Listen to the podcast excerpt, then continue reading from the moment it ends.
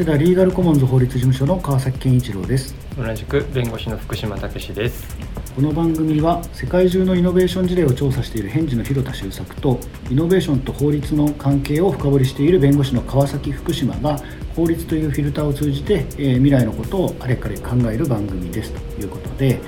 えっと、今回も、えー、MC の広田さんがお休み会ということなので、えっと、私と福島さんで、えー、ゲストの川上弁護士を招いてえ引き続きギグエコノミーギグワーカーと言われる人たち具体的にはま今あの議論の対象になっているのはウーバーイーツの方々ですけれどもの働き方について考察を深めていきたいというふうに思いますと。いうことなんですけれどもえっ、ー、と前回まででですねあのちょっと脱線をしましてあの川上さんの何ていうか腰方をですね振り返るということでなんであのこういう最先端の労働問題に取り組む弁護士が出来上がったのかというのをですねあの高校中退に遡って、えー、その後、えー、青年海外協力隊ですかニジェールに行って大豆の栽培をやめさせでその後あの戻ってきた、まあ、組合ですかね。農業協同組合をニジェール初の農協を作って初ではなかったですか。で日本に帰ってきて、えー、足長育英会で働いてその後バンドマンとして、えーまあ、夢を、まあ、追いかけるも挫折してで大平さん大平光代さんの著書にあの触発されて6年間の過酷な司法試験の受験生活を終えて無事弁護士になるまでということをまあ聞かせていただきました。はい、それでですねちょっと改めて本題の,、まあそのウーバーイーツというか、まあ、ギグエコノミー全般あるいはシェアリングエコノミーっていう文脈でもちょっとお伺いしたいんですけれど、まあ、この番組でこれまでそのイノベーションっていうことを、まあ、特にテクノロジーを用いたイノベーションというのを、ま、見ていく中でシェアリングエコノミーっていうのは一つの時代のトレンドとして扱ってきた部分があると思うんです。でもちろんあのそれに伴って生じる闇の部分というのもあるっていうことは触れてきたつもりではあるんですけれども基本的にはやっぱりまウーバーっていうものに最初に私ウーバーをあの海外で使った時に感動しましたしこれまでだったらタクシー呼ぶって言ったってまずその電話のかけ方からわからない外国でアプリで行き先を指定して自分の今いる場所を指定したらもう何分かで車が来てくれると。決済もそこで自動でできてで、まあ、極端な話会話をしなかったとしても目的地を伝えられて、目的地にちゃんと、まあ、行くことができるまたその領収書であったりどの人にサービス受けたっていう履歴だとかチップだとかそういうのも含めてアプリ上で処理できるって。これまさにイノベーションだなって感じたんですよね。ウーバーイーツも同様で、まあ、あのこのコロナ禍で特に大きいですけれども自宅にあの、まあ、食べたいなっていうようなものを、まあ、あのいろんな理由で家をから手離せないっていう時にも、まあ、熱々の状態で持ってきてくれると。でそんなに高いあの上乗せがあるわけでもないと。いうことは結構あの、まあ、革命的だなというふうに思いましてあの今さっきもこの録音をしている会場にあの今ちょうどあの王将の餃子をウーバーイーツに頼んでそのうち持ってくるんじゃないかっていうふうに あの思うんですけれどもそのどうなんですかねあのそのシェアリングエコノミーっていう文脈で考えた時にその配達員やってくださってる方々ももちろんあの過酷な事故の話とかをね聞いてしまうとあのそれはちょっと確かにあの何とかしなきゃなと思うんですけれど一方でその副業的にあのなていうんですかね自分の空いた時間だけやるだとか自由な働き方っていう面もあるような気もしているんです。でそういう意味で言うとその従来型のその、ま、資本家である企業がいて一方でこう労働者があの抑圧されていてこれ団結して対抗しなければみたいなすごくまあ何て言うんですかね伝統的な労働法の世界みたいなのとちょっと何ていうか様子が違うんじゃないかなっていうこう何て言うんですかね。あのなんかこうえも言われぬ何ていうかこう居心地の悪さみたいなのもあるような気がするんですけどここら辺は何か議論になってたりするんですかね？うん。まずあのあのニュースピックスってあるじゃないですか。はいはい。であそこがあの「アップデート」っていう番組をやってるんですよ、ええ、で何年か前に僕呼ばれたことがあって、はいはい、あの司会が小坂大魔王さんだったんですよ、うん、でこう呼ばれてる人がそのウーバーの元なんだろう社長とか,、はいはい、そういういわゆるシェアエコ企業と呼ばれてる人たちと、はいはいで僕一人だけがその事業者側じゃない人間。あと全員事業者だったんですけど。はい、であと小坂さんが司会で中立だったんで。はい、であれなんかあの一人一人がその今日の一言ってフリップに書くんですよ、はい、で番組の最後に小坂さんがキングオブコメントっていうのを選ぶんですよ、はい、で僕その時選ばれたんですよ。でそれがその回のアップデートはシェアリングエコノミーだったんですね、はい、でシェアエコは本当のシェアなのかって書いたんです、うんうんうん、なるほどそれが、うん、あの小坂さんにキングオブコメントに選ばれて、はいはい、よかったっていう話なんですけど、うんうん、それどういう意味なんそれどういうことかっていうとウーバーイーツの配達員の人たちはシェアリングエコノミーなのか？あっていう。面白そうな論点ですね。配達員の人ってまあ配達の仕事してバイトじゃないですか、うんうん、今までのバイトと何が違うんですか？っまあ、確かにシェアリングエコノミーっていうと、まあ、Airbnb なんか典型ですけども、うん、あの使ってない家とかを 貸し出すことによって、今まで価値としてこうなんていうかなもったいない状態になってたものを活用することで、みんなが豊かになる、うん、でそれをこう共有する仕組みをテクノロジーで実装するんだ。そういうイメージありますよね。そうですね。すごくこうなんていうかなあのいいことしてるっていう印象があるんですけど、ウーバーウーバーイーツの場合はちょっとこれが違うんですかね？そこがやっぱり、全然それシェアリングエコノミーって呼んでいいの？っていうあの指摘はあって、うんうん、でその部分について JP モルガンのシンクタンクが出してる、うん。あの白書で、うん、シェアリングエコノミーっていうのとはちょっとこれ違うでしょと、うんうん、これはそのプラットフォームっていうのを介して取引が行われてる経済活動だと、はいはい、プラットフォームエコノミーでいいんじゃないって言われていてでプラットフォームエコノミーっていう考え方をするとそのプラットフォーム場で取引されている財がグッズが何なのかで、うんうん、その分類ができると。はいはい、Airbnb みたいにその資産を取引してる場は、キャピタルプラットフォームキャピタルプラットフォーム、うん、でウーバーみたいにその労働力を提供しているものはレイバープラットフォーム、レイバープラットフォーム、うん、でその2つを分けて考えた方がよく問題の所在を捉えられるんじゃないっていうのはそのシンクタンク指摘されてるんですよ。なるほど。確かにアセットプラットフォームの場合にはさっき言ってたみたいになんかもったいない今有給資産みたいなものがあの資産化資産化というかその活用されてあの利益につながるっていうなんか BS から PL にこうプラスの矢が飛んでいくってイメージなんですけど確かにレーバープラットフォームの場合には誰が何をシェアしてるのかと言われると通常の普通のその労働力みたいなものが何ですかね誰によってシェアされてるんだろう。プラットフォームを利用する人によって、うん、シェアっていうか、まあ、普通にその労働してもらって対価が払われてる、ええ、それをプラットフォーマーが、まあ、プラットフォーム運営手数料をもらいながら運営してる、ええ、そういうことですよね。そういうことだとだからそもそもシェアエコじゃないんじゃないかということですそうですね、うんうんうん、っていうだからシェアエコだからとかっていうよりもむしろ普通に労務を提供して対価を得ている、うん、まあ、労働の問題として、で働ける働いてる人がそのまあやっぱりフレキシビリティを、うん、すごくそこに価値をあの見出して、いいなと思ってる配達の人たちはたくさんいるので、ええ、そのフレキシビリティもあのえー、大事にしながらその自由さと安全、うん、安心で働けるっていうのを両立すればみんなハッピーじゃないですか、でも今はこの安心安全のところがかなり安全ではないと、うんうんうん、そこをもう少しちょっと底上げしてよくすれば一番いい働き方になるはずだと思うんですよ、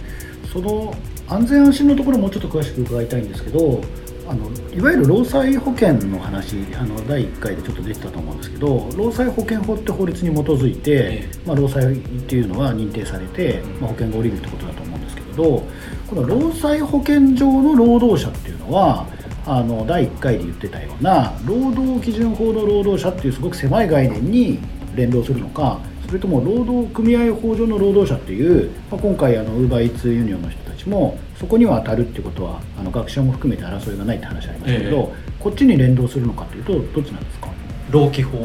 労働基準法、え狭い方ですね、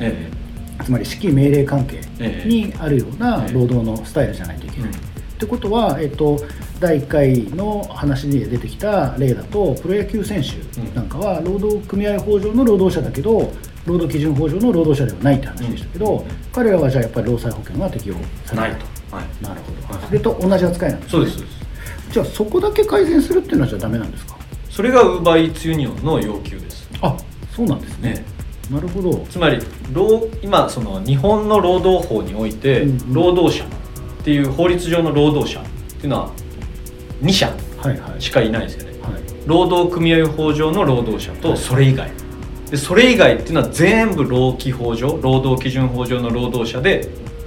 処理されてるわけですよ。なるほど。最賃最低賃金法、はい、労災保険法、はい。うん、雇用保険法、はい、失業保険もらえるとか、はいはい、そういうのはもう全部労働基準法上の労働者に当たるか否か。なるほど。その2社で全部処理されているわけですよね。えー、で、えっと、問題はだから労働災害保険。労災保険法上の労働者と労基法上の労働者が今連動ししてしまってることが問題で、そこを切り離して、ちゃんと労災保険法上の労働者っていうのはどういう人たちなのと定義すべきであるというふうにウーバーイーツユニオンはまあ要求してると。でそこはどういうことなのかっていうと、ええ、労災保険法っていう法律の趣旨が、うんうん、その企業活動をして利益を上げる中で、うん、その利益、まあ、労働力を利用して利益を上げているならば、うん、その労働力に危険が発生した時は、うんうん、その利益を享受している企業が、うん、その危険も負担すべきだっていうのが労災保険の制度趣旨なわけですよ。でプラットフォーム企業が労働力を利用して利益を上げているならば、ね、でその労働力が、まあ、その労務提供の過程で事故被害に遭った場合、うんそれは利益を享受している企業がカバーしてもいいんじゃないかと、労災保険法の趣旨に照らして、えー、やっぱり保護されるべきなんじゃないかと。でウーバーイーツユニオンの要求としては労災保険を改正して、うん、労働者の定義規定、新しく入れて、その労務を提供して対価を得ているものを本法律の労働者とするみたいな、なるほど、これでも立法論ですね。そうです。それなんていうそういう動きってあるんですか？今政治の世界では。ないです。動きを作作ろうと。なるほど。ウバイツユニオンは日々奮闘してます。そういうことなんですね。なるほど。でもどうなんですかね？あの私がプラットフォーム運営事業者だったらなんとか任意で入れるんだったらそれ入入るって選択肢もあるような気がするんですよ。別に法律で強制されなくてもあのその方が何て言うんですかね、まあ、他のプラットフォーマーとの当然競争になるわけでうちだったらそのあなたたち事故になった場合にもちゃんと保証する労災保険に入ってますよっていうふうにできるんであれば別に強制されなくてもその要は市場メカニズムの中でそっちの方がこうなんていうんですか人気が出るっていうんだったら選択としてあり得ると思うんですけどそういうこう任意加入ってできないんですか？できないですね。うん。なるほど。それをなんていうか民間の保険会社とかがその機能をなんですかね代替してくれるっていうのも難しいんですそこはまさにそのウーバーイーツユニオンはその2019年の5月から半年間かけて、ええー、結成にこぎつけたんですけどでその間のその準備会とか会議を全てこうオープンフルオープンで公開してて、え NHK とかも来てニュースでこう報道にも載ったりして、でウーバーイーツユニオン準備会が何を求めてるのかっていうのも逐一報道されてたんですね。うんうん、でそれを多分会社は見ていて、え。えーウーバーイーツニオン結成大会10月3日。の前日の10月2日に、今日から配達員の方をカバーする保険を始めますっていうのをそうなんですね。三井住友と共同記者会見して発表したんですよ、すごい分かりやすいタイミングですね。ただやっぱり民間保険なので、うん、あの医療費の上限が例えば25万円だったり、うん、労災保険に比べて全然その弱いんですよね。なるほど、ね、労災保険だったらね事故をった場合も全額フルですし。ますよね、はい。うん、なるほど。でもじゃあ方向性としてはあのあり得るっていうことですね。あとはだから彼らがもっと保険料彼らっていうのはウーバーウーバー社が、うん、もっと保険料ちゃんと払って、うん、大きい保険民間保険で、うん、労災保険と遜色ないようなものを用意できるんであれば、まあ、それはそういう解決でもありってことですかね。そうだと思いますね。なるほどなるほど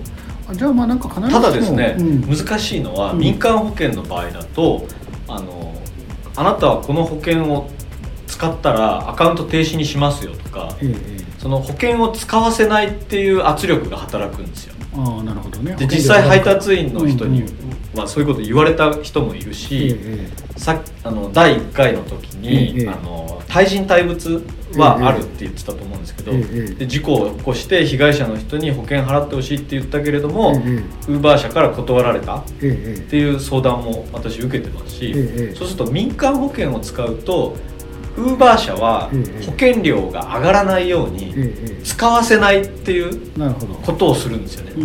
なので民間保険ではちょっと解決しないんじゃないかっていう感想は持ってます。なるほど、そこはまあ実務的にありそうな話ではありますね、うん、いやなんで私そんなこと言ったのかっていうとその労働基準法上の労働者っていうのが今のその労災保険法上の労働者と連動しているとこれを前提に労災保険を適用するっていうふうに考えると要は労働基準法上の労働者に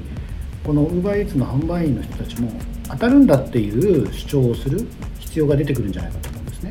うん、でまあそれはそれで一つの筋だと思うんですけれどそうなった時にその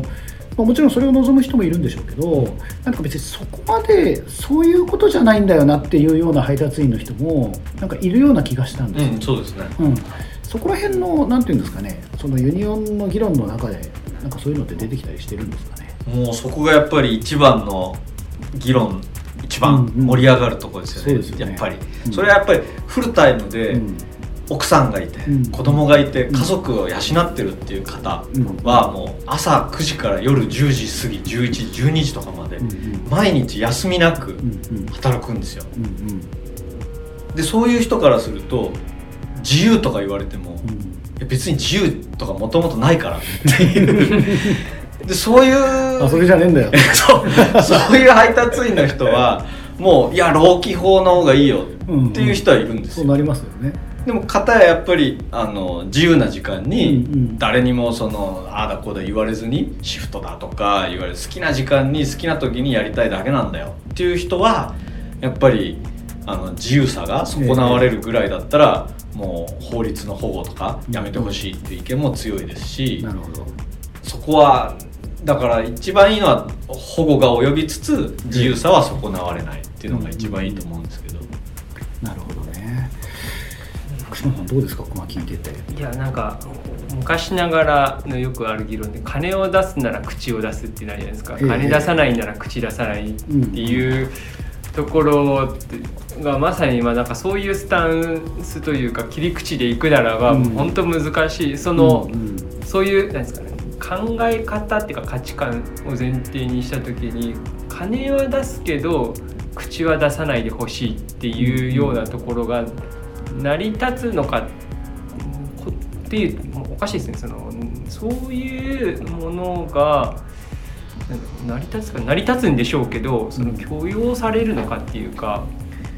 逆に言うと何で許容されないところが出てくるのかっていうのもまた謎です、まあ、あれですよね先ほどその私マーケットメカニズムによって一定是正されないかっていうことをちょっと言ったんですけどマーケットメカニズムに任せてるとおそらく今福島さんが言ったようないや金出すんだったら口も出させろよっていう話になってくるような気がするんですよね。そこはやっぱそのいわゆる法による介入公的な介入っていうのがまあ、ないとそのお金を負担そのプラットフォーマーが利益を得てるんだからその減収を出しなさいっていうことを言いつつその個別の関係性に口出ししない関係っていうのは、まあ、公的な介入がないと、まあ、難しいような気も、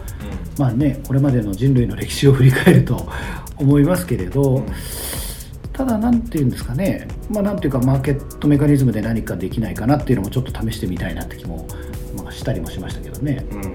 んここら辺どうなんですか？諸外国にもいろいろ動きがあるような気がしていて、うん、ちょっとそこら辺伺いたいんですけど、うん、あの2月19日にイギリスの最高裁がウーバーのあのあれはドライバーの方ですかね、はいはい、が、えー、労働者に当たるっていうような、はいはい、あの判決を下したっていうのがちょっと報道に出てましたけど、はいはい、あれどういうことなんですか？まあ、イギリスはそのエンプロイーとワーカーっていう2つのカテゴリーがあって労働者に。労働者に、はいはい、日本は1個しかないですけど労働者、まあ、労基法上の労働者っていうのしかないんですけど、うんうん、イギリスはそれ2つワーカーとエンプロイーがあって、ワーカーの方が概念が広くてで、えー、エンプロイーの方が狭くて、まあ、はい、その会社で働いてる従業員みたいな人がエンプロイー、はい、でその人たちの方が、まあ、社会保障とかが手厚い、はあはあ、で今回認められたのはそのワーカーに当たるっていうそういう判決ワーカーって日本でいうと個人事業主みたいなのも含むんですか？含みますね向こうは。なるほど、じゃあ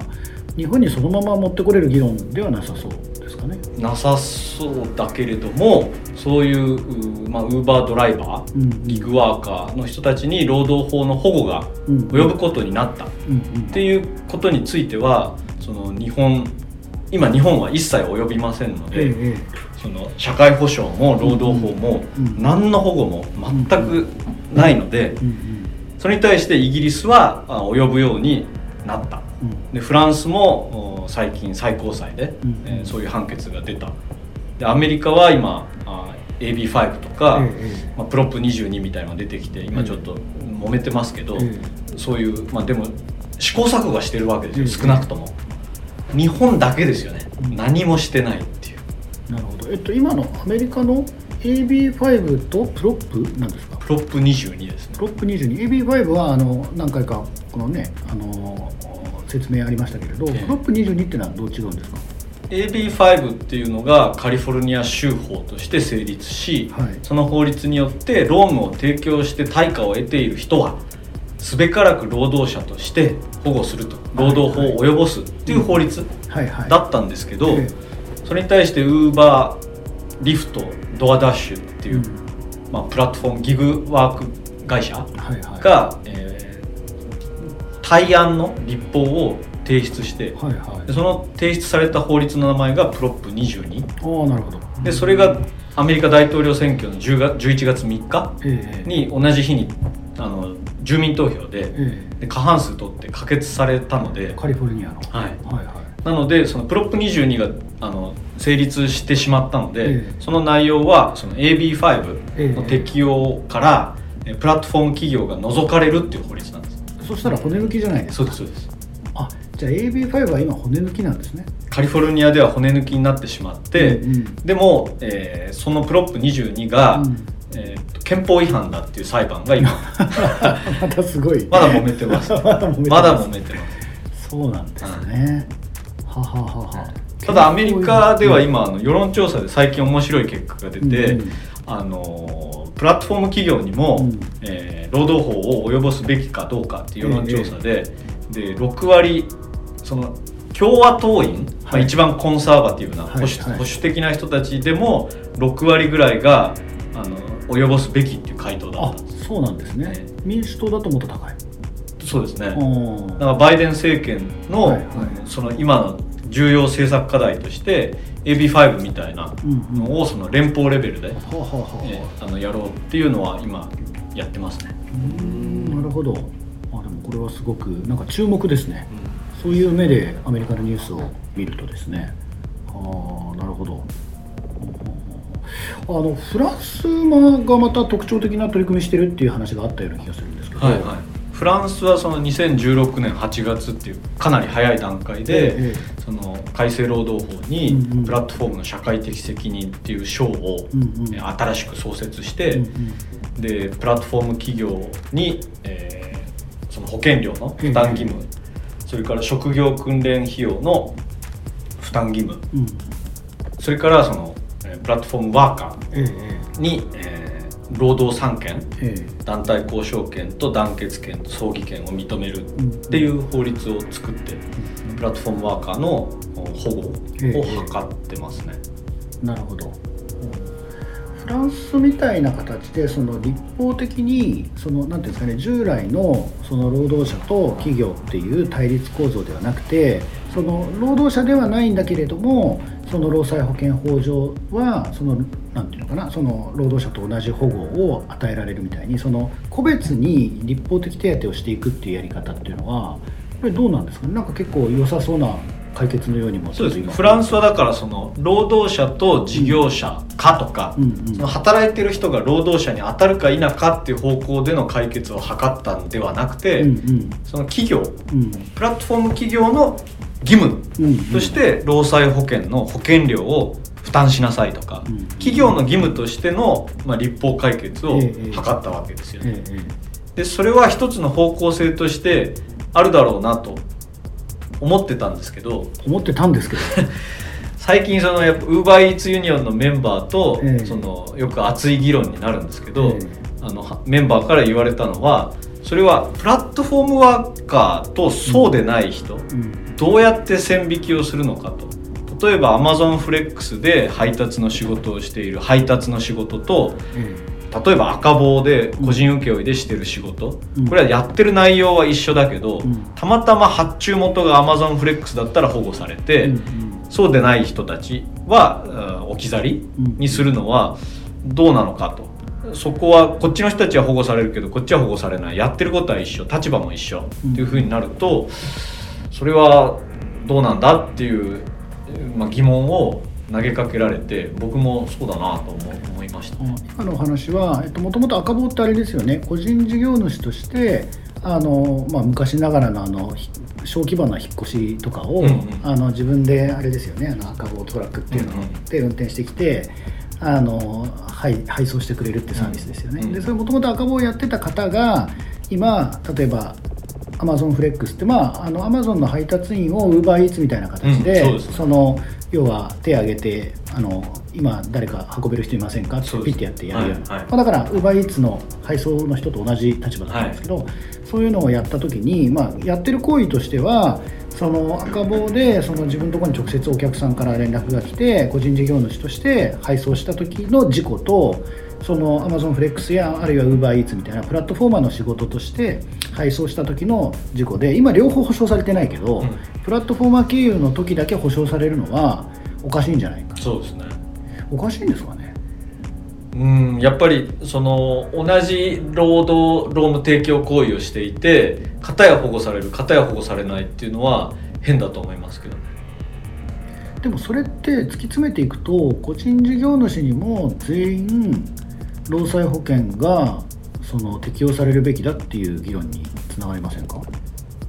あの労務を提供して対価を得ている、うん、で事業者性がないという限りはあの労災保険の適用を受けるべきだと思いますけどね。事業者性がないわ。でも赤棒って事業者なんじゃないですか？そこはあのだから個別判断じゃないですか。事業者性が認められるかどうか。認められないような、うんフリーランサーってたくさんいるじゃないですか。例えばヤマハの音楽講師とかヨガのインストラクタースポーツジムのインストラクターフリーランサーって世の中にたくさんいるじゃないですか、えー、でも何の投資もしないその投下資本のないロームの提供だけしてる、フリーランサーたくさんいるじゃないですか、はいはい、でその人たちも今個人事業主として何の保護もないですよね、ないですね、ねでそういう人たちはその労災保険法ウーバーイーツユニオンが提案している労務を提供して対価を得ている労務提供者は労働者労災保険法上の労働者として保護されてしかるべきだと思うんですけど、なるほど、ええ、福島さんどう思います？今の点いやなんか似たような議論でその切り口をプラットフォーマーに持っていった時ってそのあれです個人情報の保護の取り方においてもデジタルプラットフォーマーに対してはその個人情報を消費者から取得する時はこういうふうに取得しなさい目的ちゃんと示しなさいというような形であの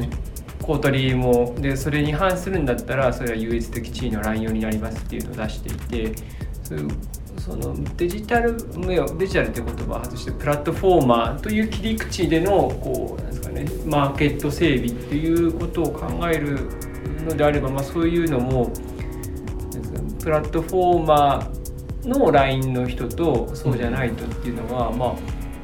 出てくるのはそのなんですかデザインの仕方としては出るのかなという気はしつつでもなんかまあそこが問題として顕在化